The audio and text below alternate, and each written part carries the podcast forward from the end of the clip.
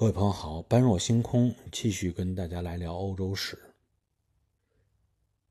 上一集我们说到，凯撒为了能让自己的舰队顺利的进入到布列塔尼亚半岛，又不会受到大西洋风暴的影响，所以呢，准备在陆地上打造一个类似于东方灵渠的那样的河流，依托于卢尔河，直接将舰队运送到布列塔尼亚半岛。在公元前的五十六年，凯撒的这支新舰队终于打造成功了，开始向卢瓦尔河口方向，就是一路向西进军。应该说，为了解决这场大西洋危机，凯撒确实建造了不少的军舰。但是，不论是在凯撒心里，还是在罗马军团心里，他们始终对自己的陆军更加有信心。他们觉得最好的结果是说，我的舰队还没开始打，我的陆军基本上就能把这块给征平，那是最好的结果。应该从战略上的层面上来思考啊，罗马人的这种思维呢是没有什么问题的。想一想，当年亚历山大东征也是亚历山大的海军不给力，基本上就是依靠于陆军一路进行攻击。然后通过陆军对沿海港口的一个一个拔除，让他的军队能够一个一个有了这种充足的补给，这样才形成了一种类似于陆海联合作战的方式向前逼近。但是那个呢，是亚历山大，他对应的呢是腓腓尼基人。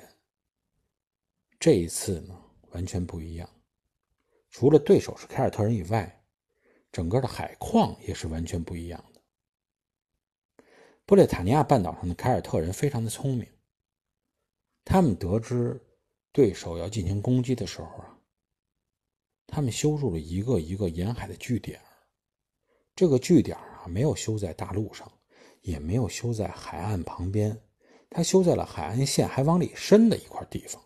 类似于弄了一个。延长型的小岛的这种局势，啊，三面环水，一个海峡，然后再修筑围墙，然后再弄成水坝。这个据点对于凯撒来说实在是太头疼了。为什么会头疼呢？就是他在攻击这些据点的时候，发现非常的力不从心。凯撒的军队一到，所有凯尔特人把他的人口、物资。都撤离到类似于这种已经做成了城堡型的据点里边，罗马军团就开始围吧。一围不要紧，发现哎，怎么这原来是一个伸进去的一个三面环海的这么一个半岛，突然间变成一小岛了。后来才发现涨潮了，一涨潮以后，基本上就像攻击海面上一个小岛一样，这过不去。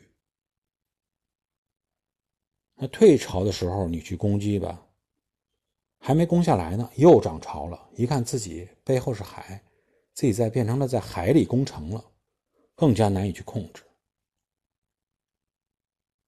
你说完全能基本上能差不多有的这种据点给攻下来了吧？哎，发现后边他们准备了一大堆船只，这些人员物资又都搁到船上，直接漂洋过海，远处等着看你去了，占了一个空城。让罗马呀感觉非常的头疼，后来甚至想啊，这不是军舰也运来了吗？那我从海上攻击你，海上攻击的时候对海况又不了解，整个军舰围上来刚要打，又退潮了，军舰有的搁浅，有的触礁，对罗马的船只又造成了致命的伤害。即使是说偶尔你去占据了一些海上的据点。但你占据的是空城，在这个时候，你刚刚说往前推进，空城留一些人来进行把守，海面上那些凯尔特人又回来了，带着船只对你的空城进行袭击，又把这些空城夺回去了。这种拉锯战啊，对于罗马，对于凯撒来说，实在是吃不消。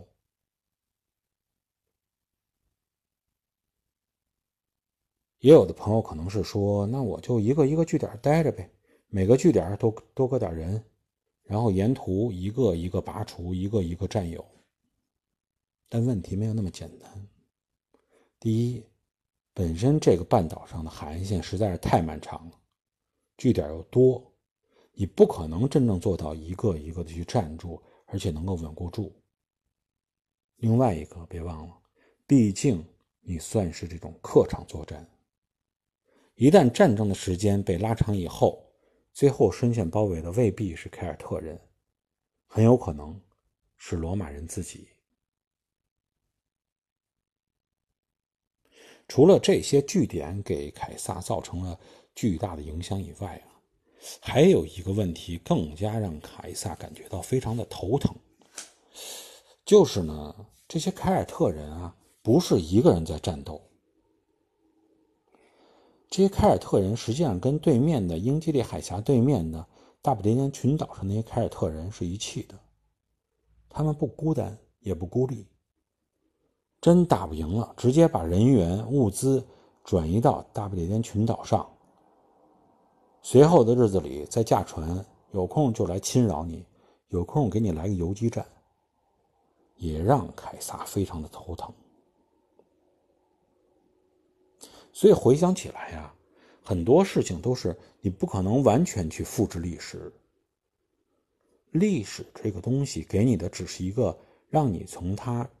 其中能够吸取到一些经验，获得一些教训。但就像我们道教里所说的那句非常著名的话一样：“道可道，非常道。”你光是学一个皮毛。告诉你的一个固定的打法，你肯定在后边的作战中会输的，因为局势不同了，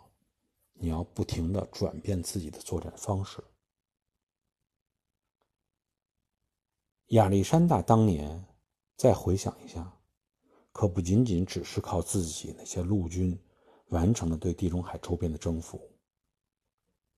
当他攻击到腓尼基境内的时候，我们曾经讲过他的故事。就是他实际上重新建立了自己的海军，并且最终取得胜利，是因为他在海上击败了波斯军队，波斯的海军。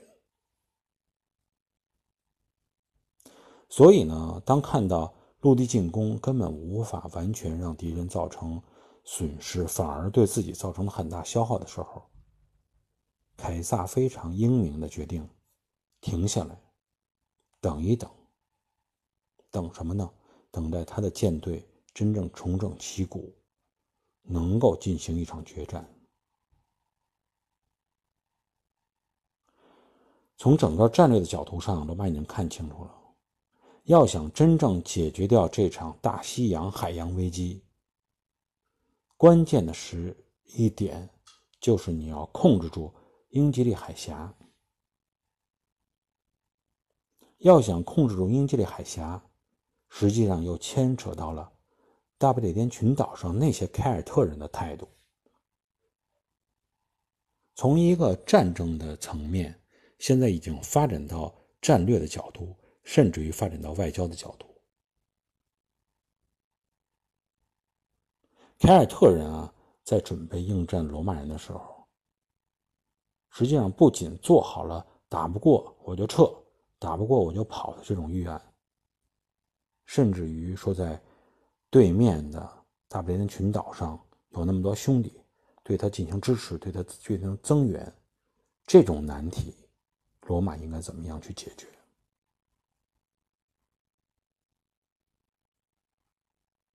如果罗马放之任之的话，他可能就需要进行一场跨海远征，来打破这样的。我们现在从现在这个国家角度来说，类似于打破这种英法联盟这样一场局面。所以，对于凯撒来说，他期待的是在外交层面上取得一定的胜利，同时在海洋上真正展现自己的实力，来一场真正的海上决战。如果说一场海上决战能够消灭掉所有凯尔特人的海上力量，那么应该说，外交层面上肯定也能取得非常大的胜利，因为所谓的外交上边的这种博弈，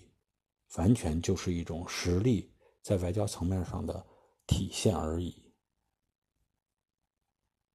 那么，究竟凯撒能不能取得这样获胜的机会？凯尔特人又有没有这样的空隙能够被他钻进去？我们在下期节目中跟大家继续来探讨。感谢各位的收听，我们下一期节目再见。